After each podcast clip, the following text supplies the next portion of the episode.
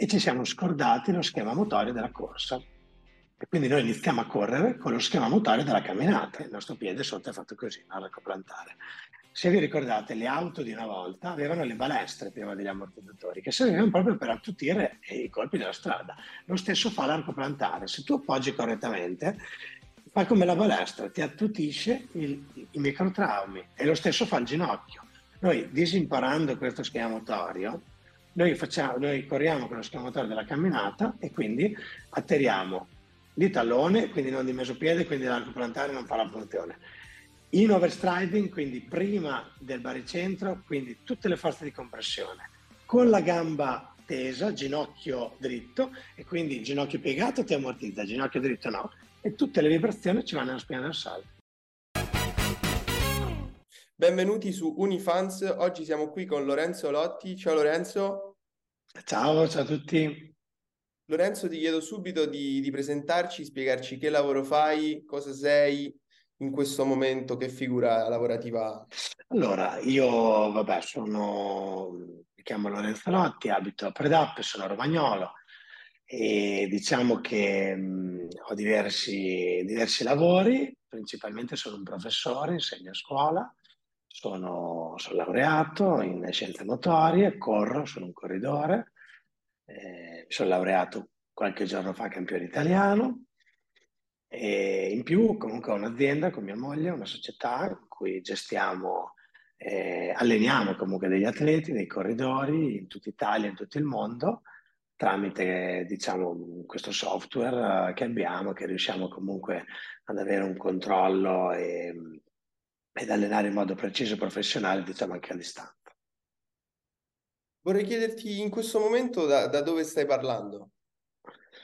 Allora, in questo momento sono nella mia ex tavernetta che, diciamo, come l'evoluzione è stata del mio lavoro, ora è diventato uno, uno studio di registrazione, palestra per studio di registrazione, perché comunque eh, ora in azienda eh, abbiamo diversi collaboratori, abbiamo videomaker, abbiamo comunque giornalisti, abbiamo eh, tutte delle figure che ci permettono di fare tutti questi contenuti. Ora sto preparando un'app nativa, quindi una cosa abbastanza impegnativa, che sarà disponibile in Apple Store e in Play Store tra qualche settimana, un mese, un mese e mezzo, e sarà una cosa un po' rivoluzionaria che non esiste nel mondo del running. Ovviamente queste cose sia di sviluppo che di contenuti comportano una certa professionalità e comunque un certo tempo.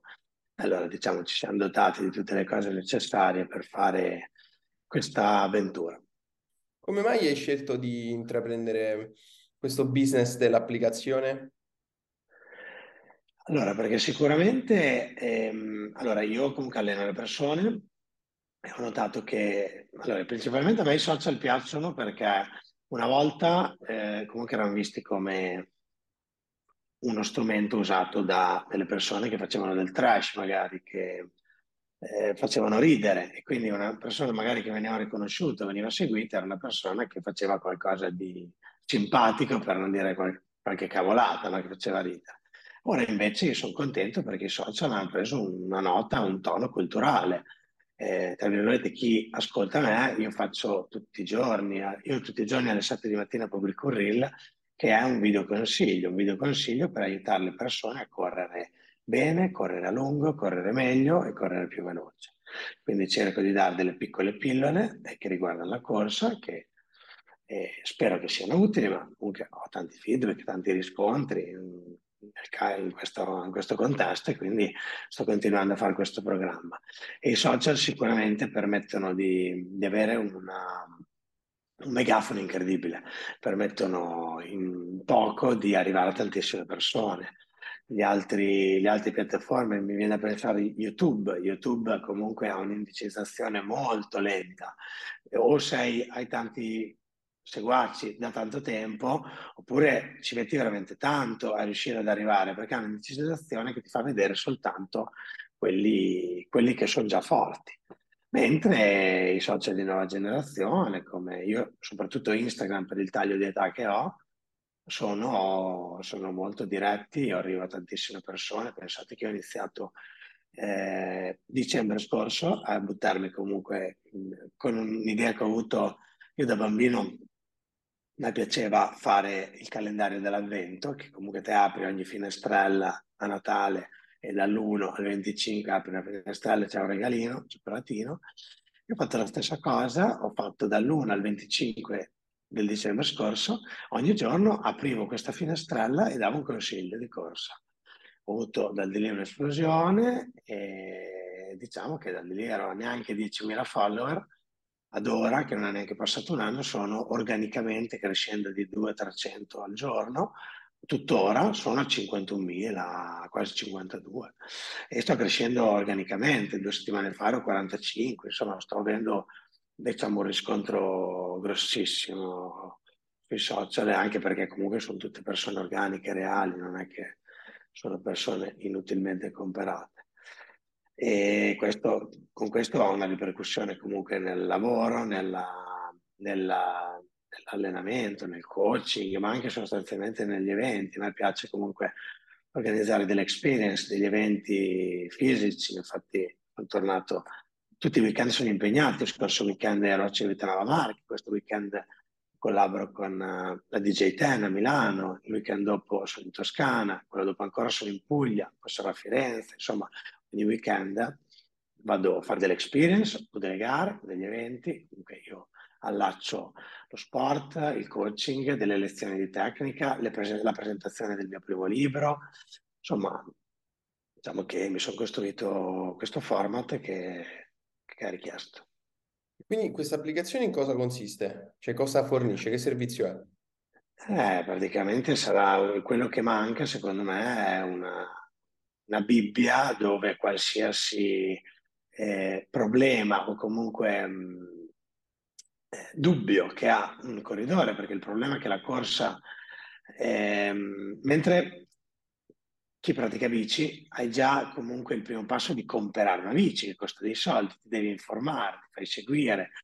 Invece la corsa, per come viene, per come nasce, è uno sport che ti metti una maglietta, ti metti un paio di pantaloni, eh, è lo sport che chi vuole dimagrire è il più semplice, non comporta attrezzatura, a parte un paio di scarpe, e, però nello stesso tempo eh, è molto traumatica, sarebbe bene fare le cose in un certo modo, infatti in base ai dati il 67% delle persone che inizia a correre si fa male ed è una cosa non, non corretta perché è impossibile che il 70% si faccia male. Questo perché? Perché non c'è proprio una guida verso quello che è il giusto carico, il giusto approccio, i giusti esercizi, i giusti ritmi di allenamento. E diciamo che mh, vedo che in, in questa società eh, molto fanno i video tutorial e quindi io farò una raccolta, vabbè, a parte tante altre funzioni implementari di aiuto, però diciamo il focus sarà eh, questi 5, 6, 700 video tutorial eh, con delle parole chiave, perché il problema è che in Instagram se te cerchi qualcosa non c'è un, un motore di ricerca che cerchi bandellette iliotibiale e ti viene fuori la soluzione. Quello c'è solo su YouTube, però YouTube non ha la potenza, l'indicizzazione di, di Instagram. E quindi si, si, crea questa cosa molto smart con la possibilità di cercare proprio tutto quello che uno ha bisogno, ci sarà diciamo una, non una soluzione, ma un'indicazione su tutto quello che riguarda la corsa e quindi sicuramente sarà un bel aiuto. Io lo vedo anche con i ragazzi che alleno, quando somministro degli esercizi di tecnica piuttosto che di pliometria, piuttosto che di qualsiasi cosa, 90, 99% delle volte mi chiedono ma come si fa? Posso vedere un video? Hai un video? E quindi cosa fai? Gli dici fai una ricerca su YouTube che magari è un video che ha fatto una persona che non ha la mia filosofia, quindi bene, quindi chi sposa la mia filosofia deve avere anche il giusto video tutorial di tutto in modo semplice. Tutti dovrebbero correre secondo te e perché? Beh, la corsa secondo me è un traguardo. Porsi, la corsa è porsi un traguardo e quindi cercare di impegnarsi, cercare di superare i propri limiti, cercare di migliorare se stessi, il continuo eh, non mollare mai, il, comunque sai, tutti i percorsi della vita ti portano a degli alti e dei bassi, quindi ci sono dei momenti duri, dei momenti belli, eh, e quindi inizi questo, questo, percorso, questo traguardo che ti puoi porre, che è un traguardo reale, magari una gara, ma anche un traguardo di benessere, un traguardo comunque dello stare bene. E quindi una persona mette in moto dei meccanismi per migliorare la persona in sé per sé. quando comunque questo percorso è lungo, intravedi il traguardo, ti sembra di non arrivare mai, quando finalmente riesci a tagliare questo traguardo, eh, sicuramente hai raggiunto un qualcosa e sei una persona migliore, ma non sei solo una persona migliore nello sport, ma sei una persona migliore nella vita, nel lavoro, in tutte le situazioni, perché hai migliorato te stesso. In più la corsa ha dei benefici tangibili, eh, proprio a livello psicofisico, eh, non è, tutti lo sanno che comunque correre in un certo modo fa bene, l'esagerazione ovviamente non va bene per nessuno, la corsa è gradualità, bisogna migliorare, consolidare, migliorare, consolidare, non si può subito volere tutto, purtroppo bisogna avere pazienza e fare le cose per bene, però eh, diciamo che la corsa in sé per sé ha dei valori reali che poi portati nella società. A me mi viene da pensare eh, comunque una cosa che per noi è la normalità, è il rispetto delle regole. Per noi sportivi il rispetto delle regole è la normalità cosa che invece portata nella società attuale non è così. Se fosse così anche per tutte le persone, magari saremmo in una società migliore, quindi porta dei valori la corsa eh, tangibili, proprio reali. Hai parlato spesso, cioè hai detto più volte che molti non sanno correre, il 70% delle persone si fa male appena inizia. Quali sono gli errori più, più evidenti che all'inizio si possono commettere? La, l'errore più grosso, il 90% di questi infortuni avvengono da sovraccarico. Cioè che una persona, eh, perché la corsa ti prende, inizi, ti prende, va e vuoi correre sempre di più. Purtroppo ci vuole gradualità e quindi un repentino aumento di, di chilometraggio, quindi di corsa, porta matematicamente una, uh, un sovraccarico perché ovviamente i nostri muscoli, i nostri tendini, i nostri... Allora, qual è il problema? Guardiamo da un punto di vista eh, antropologico.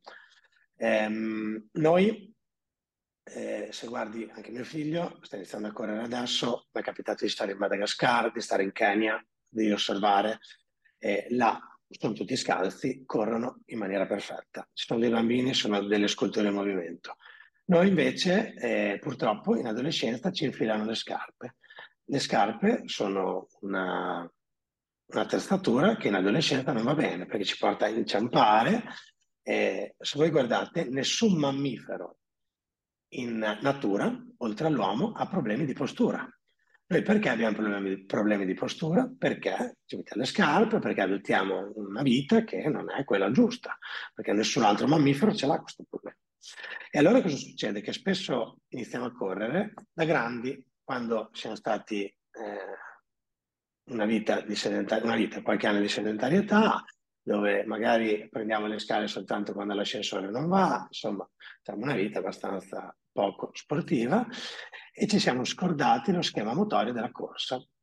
E quindi noi iniziamo a correre con lo schema motorio della camminata, che è quello che sappiamo, perché lo schema motorio della camminata ci rimane correndo con lo schema motore della camminata, cosa che non succede se guardi un bambino come mio figlio o come un ragazzo keniano, per esempio, eh, noi tendiamo di appoggiare in, uh, praticamente col baricentro più avanti eh, del nostro corpo, con la gamba tesa, senza assorbire gli urti con la parte metatarsiale, che è la parte, diciamo, eh, verso la parte anteriore del piede.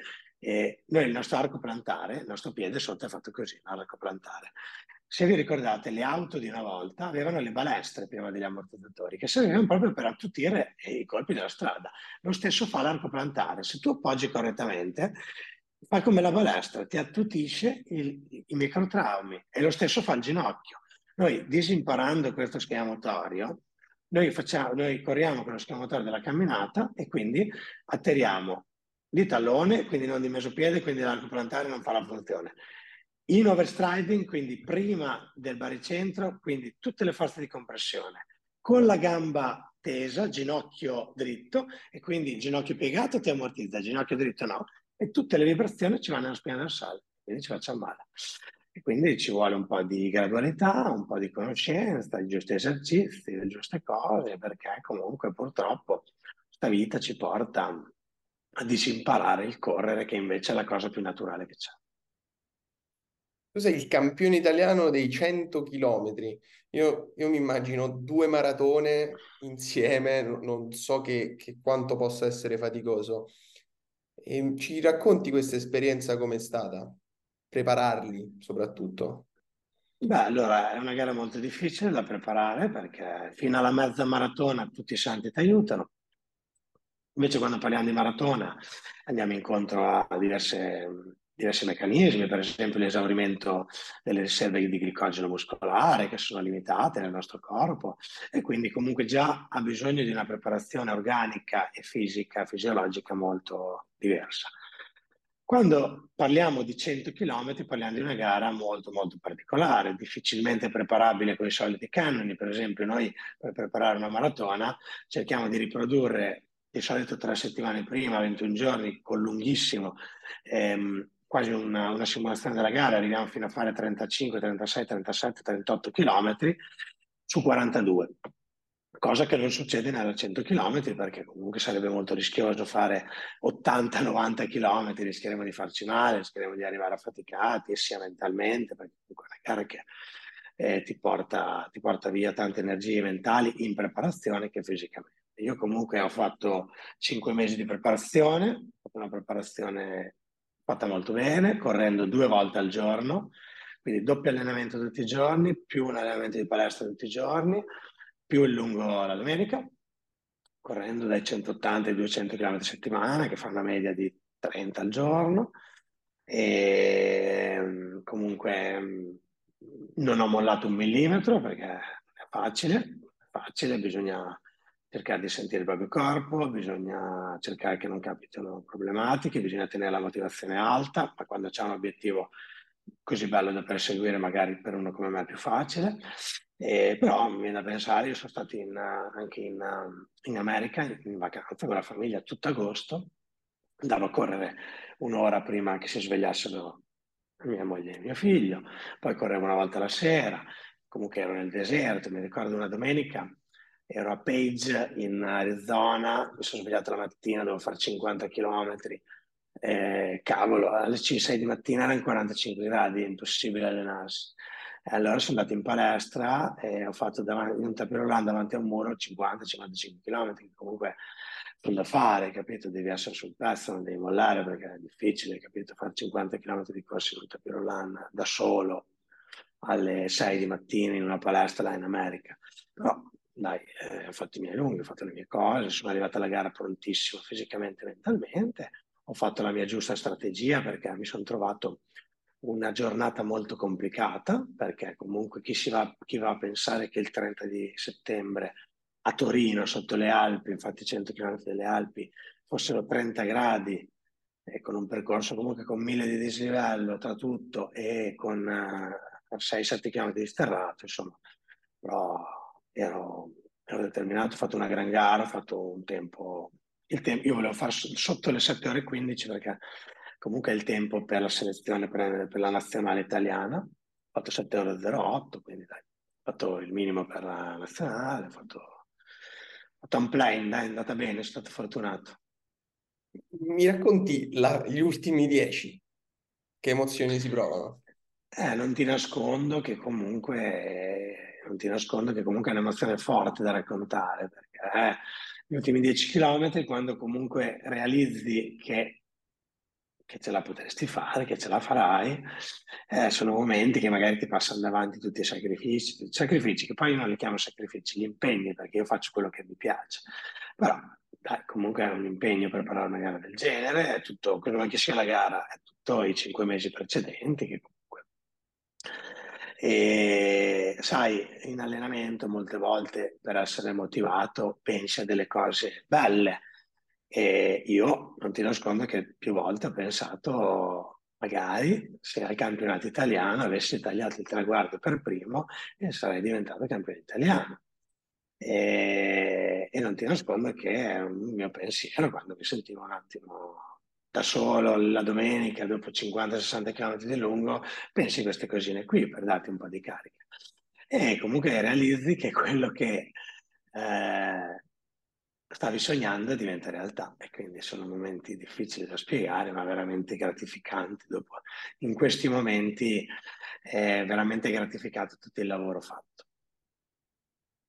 Mm, poco tempo fa io sono a Las Palmas, alle Canarie, ero su, sul lungomare e vedo, vedo una famiglia, un padre e una madre e un, e questo padre spingeva un passeggino e io vedo quest- questa persona che, che correva col passeggino, mi sono messo le mani in testa, non ci volevo credere. Poi scopro che tu hai vinto il Guinness World Record con il passeggino, con tuo figlio. Hai fatto 50 km se non sbaglio. Infatti, sì, sì, io ho attualmente Guinness uh, il record del mondo, i più veloci 50 km spingendo appunto un passeggino. E diciamo che quando, quando ho saputo che sarebbe venuto al mondo mio figlio, ho pensato subito di fare sport con lui, ho pensato subito di correre con lui e poi la mia vena competitiva mi ha portato a pensare a gareggiare con lui, mi sono informato, ho fatto ho fatto praticamente tutte le mie ricerche perché all'inizio, quando ho provato la prima volta, non era semplice perché, perché eh, io che sono allenato in una corsa diciamo di un certo tipo, lì comunque la postura cambia, quindi non dico che è un altro sport, ma vengono coinvolti dei muscoli diversi, quindi ho dovuto fare un allenamento completamente diverso. Non c'era nessuno che mi poteva consigliare. Io devo decidere, ma cosa faccio? Tengo tutta la gara una mano sola alterno dopo un po' le mani. Insomma, ho dovuto fare tutte le mie prove, ho, mi sono fatto, auto fatto un protocollo di allenamento per questa gara e tra l'altro ho consegnato, mh, mm, eh, 15 mm, giorni fa ho consegnato la tesi, sto prendendo la seconda laurea, devo discutere tra 20 giorni e proprio ho fatto una tesi, secondo me molto bella, che dopo divulgherò, su proprio la preparazione di una 50 km, diciamo, correndo normalmente e correndo con, invece spingendo un passeggino, proprio a livello di biomeccanica, postura, tipo di allenamento, come dove variarlo, cosa che non, non era mai, non avevo trovato nessuna bibliografia su questo e è stata bella perché l'ho, l'ho fatta insieme a mio figlio, ho dovuto preparare anche lui ovviamente, ho scelto un mezzo in commercio adeguato perché esistono in particolare un pensaggino proprio per gareggiare che non lo puoi utilizzare per la vita quotidiana perché è tipo una bicicletta fatto proprio con le ruote fisse, raggi, nergale, insomma, proprio fatto bene. Che marca e è? Tule. Tule è quello, con, è quello poi con cui tutti hanno fatto il Guinness perché comunque quando il Guinness World Record mi ha mandato il... perché io ho fatto la richiesta perché non accettano tutti, mi hanno accettato e mi hanno mandato questo regolamento, mi hanno mandato il Guinness precedente, mi hanno mandato il tempo da battere, mi hanno mandato un regolamento da rispettare. E in questo regolamento c'era comunque che il passeggino doveva essere un passeggino in vendita, in commercio, non potevo fare un prototipo io. E c'erano tanti paletti, tra cui eh, dovevo partecipare a una gara internazionale. Allora sono andato a Winschoten in Olanda, dove c'è stato più volte anche il campionato europeo, mondiale anche. E tra l'altro è stata bella perché io ovviamente correvo in questa gara eh, contro tutta gente, beh, io correvo contro me stesso, devo fare un tempo, però c'era tutta gente senza passeggino che correva normalmente. E allora a me mi hanno detto, ok, puoi partecipare, puoi provare il Guinness, però devi eh, partire ultimo, perché sennò dai fastidio ai, agli altri corridori. Io sono partito ultimo, li ho superati tutti tranne che uno. Sono arrivato anche secondo alla gara, però tutti gli altri non avevano il passeggino. Ti hanno fatto partire per ultimo e sei arrivato secondo con, con sì, tuo sì, figlio. So il video, tutti li ho superati, tutti tranne che uno. Però un, una, una, curiosità, cioè, la gara è durata, spe- credo, tre ore circa. Tuo figlio, tuo figlio queste tre ore è stato tranquillo, sereno? Sì, diciamo che io mi ero preparato tutto per bene, eh, di solito si fa il lunghissimo, che è l'allenamento a 21 giorni, dove cerchi proprio di replicare le condizioni della gara, sia come orario di partenza, sia come abbigliamento, sia come integrazione, sia come sia come uh, tutto. E io sapevo che mio figlio per tre ore e mezza, una volta che veniva dato il latte, perché ancora ovviamente aveva sette mesi, sei mesi, compiva sette mesi il giorno dopo, e comunque si nutriva di latte, e io sapevo che se glielo davo subito prima, per tre ore e mezza non aveva bisogni.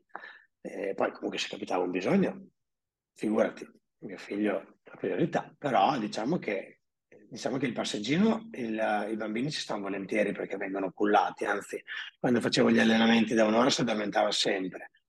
Mentre eh, nelle tre ore gli ho dato il latte, subito si è addormentato, ha dormito un'ora e mezza, poi si è svegliato, mi ero portato 3-4 giochi che gli ho passato, guardava un po' perché comunque gli piace anche guardare gli alberi, e poi si è riaddormentato, tant'è che quando siamo arrivati dormiva, ridormiva e abbiamo svegliato. Comunque dai, tutto benissimo.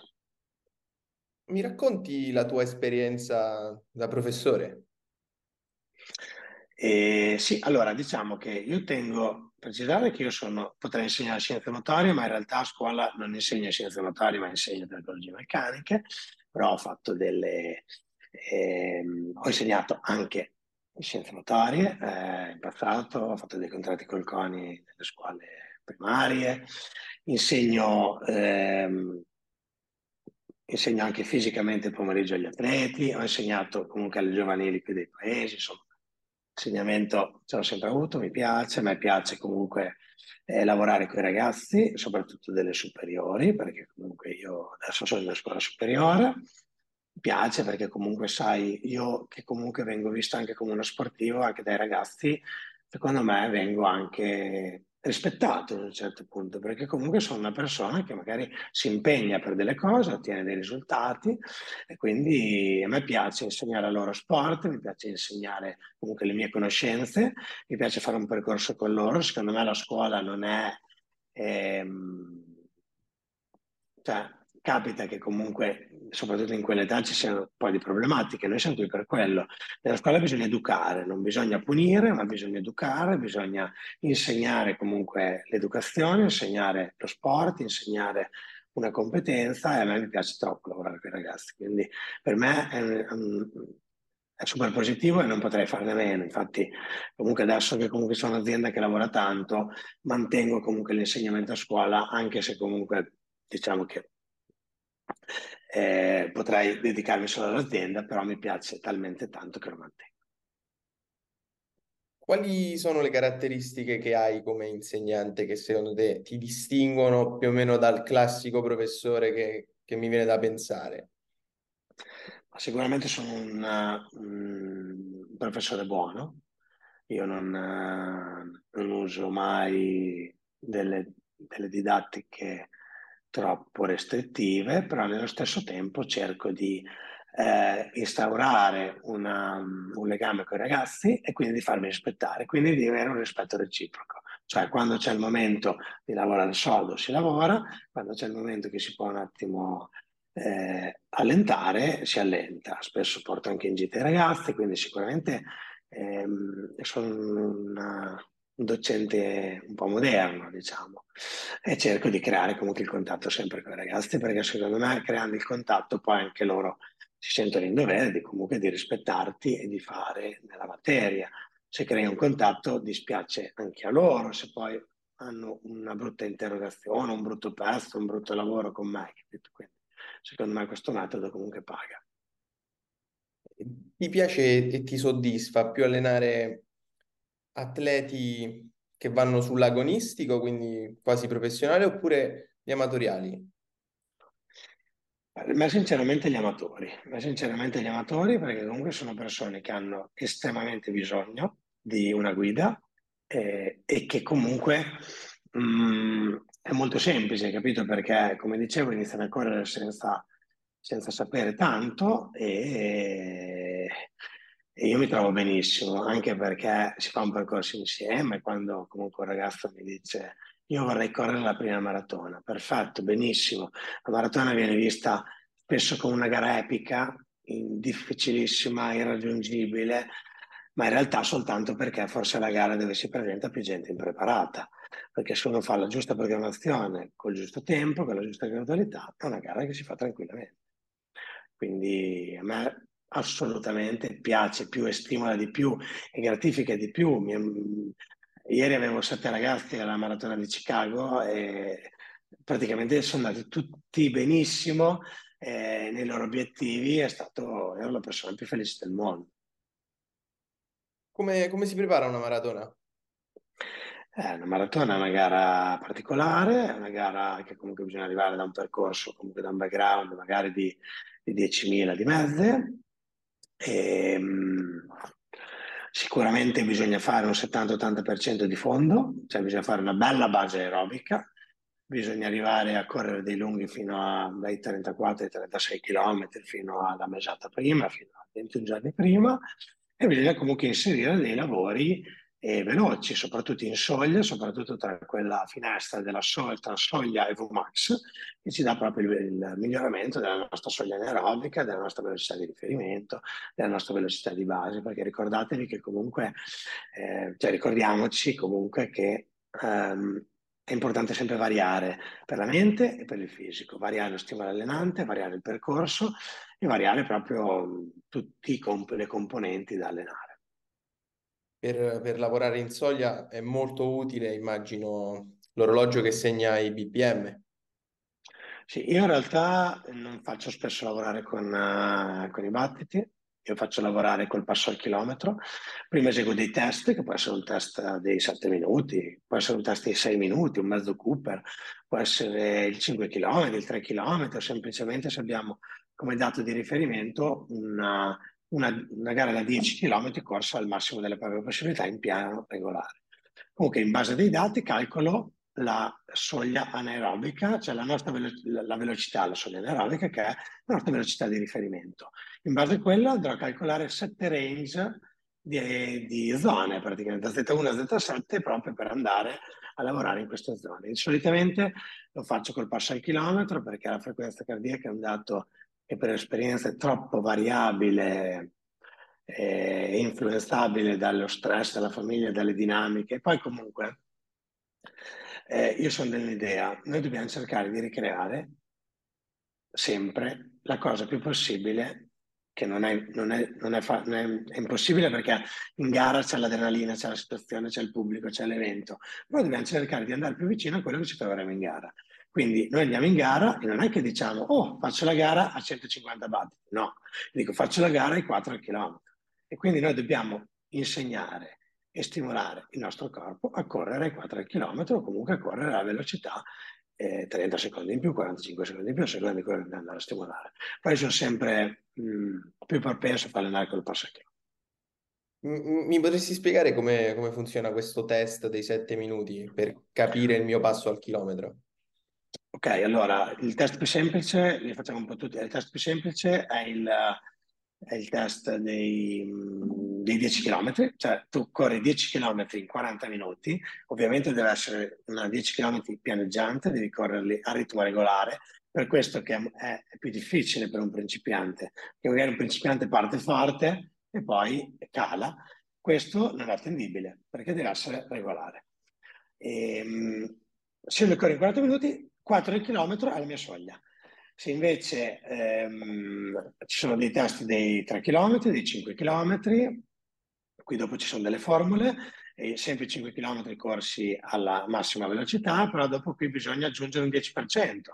E il test dei 7 minuti, che è il test di pistolato, di Orlando Pistolato, invece eh, tu corri 7 minuti al massimo della tua velocità e guardi i metri che hai percorso. Una volta che ehm, hai percorso per caso 1480 metri, trasformi in chilometri e fai 29 per D, che è D la distanza in chilometri, e trovi la velocità di soglia.